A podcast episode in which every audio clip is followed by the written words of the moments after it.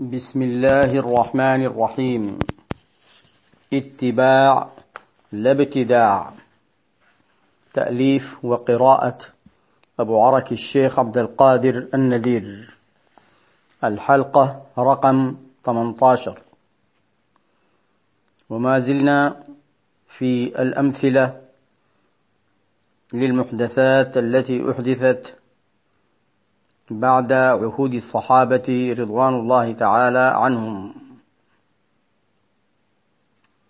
عنوان كتابة الآيات ومحوها وشرب المحو أو تعليق الآيات أو أسماء أسماء الله تعالى. بعض هذا دل عليه دليل من أصحاب النبي صلى الله عليه وعلى آله وصحبه وسلم. ثم استمر وزاد السلف بعد أصحاب النبي صلى الله عليه وعلى آله وصحبه وسلم في هذا المجال. ثبت عند السلف كتابة الآيات ومحوها وشرب المحو. وهو ما نسميه عندنا هنا المحاية أو تعليق الآيات أو أسماء الله تعالى وهو ما يسمى عندنا هنا بالحجاب. ففي الطب النبوي لابن القيم رحمه الله قال ورأى جماعة من السلف أن تكتب له الآيات من القرآن ثم يشربها. قال مجاهد لا بأس أن يكتب القرآن ويغسله ويسقيه المريض. ومثله عن أبي قلابة. ويذكر عن ابن عباس رضي الله عنهما أنه أمر أن يكتب لامرأة تعسر عليها ولادها أثر من القرآن ثم يغسل وتسقى. وقال أيوب رأيت أبا قلابة كتب كتابا من القرآن ثم غسله بماء وسقاه رجلا كان به وجع. انتهى كلام ابن القيم الجزء الأول صفحة 133 وانظر أيضا زاد المعاد لابن القيم الجزء الرابع صفحة 157 وفي الطب النبوي أيضا الجزء الأول صفحة 277 قال الخلال وحدثنا عبد الله بن أحمد قال رأيت أبي يكتب التعويذ للذي يفزع وللحمى بعد وقوع البلاء. وأبوه هو الإمام أحمد بن حنبل. وقال الخلال حدثني عبد الله بن أحمد قال رأيت أبي يكتب للمرأة إذا عسر عليها ولادتها في جام أبيض أو شيء نظيف يكتب حديث ابن عباس رضي الله عنهما لا إله إلا الله الحليم الكريم سبحان الله رب العرش العظيم الحمد لله رب العالمين كأنهم يوم يرونها لم يلبثوا إلا عشية أو ضحاها كأنهم يوم يرون ما يوعدون لم يلبثوا إلا ساعة من نهار بلاغ فهل يهلك إلا القوم الفاسقون؟ قال الخلال أنبأنا أبو بكر المروزي أو المروزي أن عبد الله جاءه رجل فقال يا أبا عبد الله تكتب لامرأة قد عسر عليها ولدها منذ يومين؟ فقال قل له يجيء بجام واسع وزعفران ورأيته يكتب لغير واحد. والجام إناء.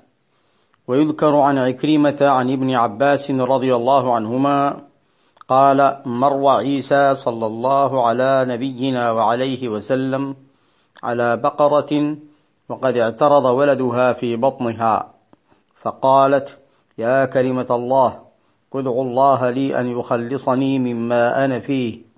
فقال يا خالق النفس من النفس ويا مخلص النفس من النفس ويا مخرج النفس من النفس خلصها. قال فرمت بولدها فإذا هي قائمة تشمه. قال فإذا عسر على المرأة ولدها فاكتبه لها. وكل ما تقدم في الرقى فإن كتابته نافعة. ورخص جماعة من السلف في كتابته. انتهى كلام ابن القيم. وقد ورد من ذلك في فتاوى ابن تيمية رحمه الله تعالى الكثير أيضا. وفي أوجز المسالك الجزء 26 صفحة 378 واختلف في الاستشفاء بالقرآن بأن يقرأ على المريض أو الملدوغ الفاتحة أو يكتب في ورق ويعلق عليه أو في طست ويغسل ويسقى وعلى الجواز عمل الناس اليوم وبه وردت الآثار ولا بأس بأن يشد الجنب والحائض التعاويذ على العضد إذا كانت ملفوفة. أما حديث النشرة من الشيطان فقد حملوه على ما كان بأمر غير مفهوم أو كان سحرا أو أسماء للشياطين وإلا ففي البخاري رقم 5716 قول عائشة رضي الله عنها للنبي صلى الله عليه وعلى آله وصحبه وسلم هل لا تنشرت؟ انتهى. النشرة الرقية يعالج بها المريض ونحوه. كذا في المعجم الوسيط وفيه أيضا والتمائم جمع تميمة وهي ما يعلق في العنق أو يشد في العضد من التعويذات. والتولة بالكسر ثم الفتح. هي شيء من أنواع السحر أو شبيه به. تفعله النساء لمحبة الأزواج. قال في الحديث هذه شرك. أخرجه ابن حبان والحاكم. وقال صحيح الإسناد. قال صاحب أوجز المسالك رحمه الله تعالى وهو وأمثاله محمول على الرقى والتمائم على اعتقاد أنها تدفع البلاء وأن لها تأثيرا بنفسها كاعتقاد أرباب الطبائع والجهلة. وما خلا عن هذا الاعتقاد فلا بأس به.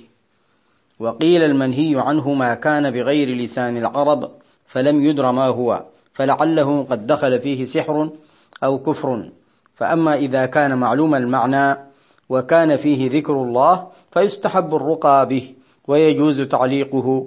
كذا حققه الخطابي في حواشي سنن أبي داود وغيره. عنوان نقط المصحف. لم يكن المصحف العثماني منقوطا ولا مشكولا. وأول من نقط المصاحف رجل من التابعين من أهل العلم والفضل والتقوى يقال له يحيى ابن يعمر. ففي كتاب المصاحف لابن أبي داود السجستاني صفحة 324 ما نصه.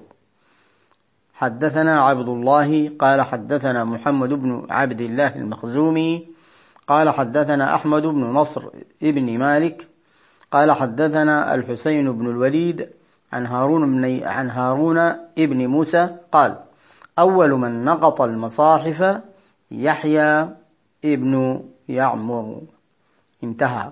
وهكذا نرى أن هذه المسائل هي من صميم الدين ومن صميم الإسلام. حتى التصرف في نقط المصحف وشكل المصحف. مع أن المولى عز وجل قال إنا نحن نزلنا الذكر وإنا له لحافظون. فهذا من حفظه. النقط والشكل من حفظه مع أنه أمر محدث. تتحمله أصول الكتاب والسنة. ومن أنكر كل محدثة من المحدثات وإن كانت محمودة فقد خالف جمهور المسلمين وهو المبتدع في الحقيقة. ونواصل إن شاء الله تعالى.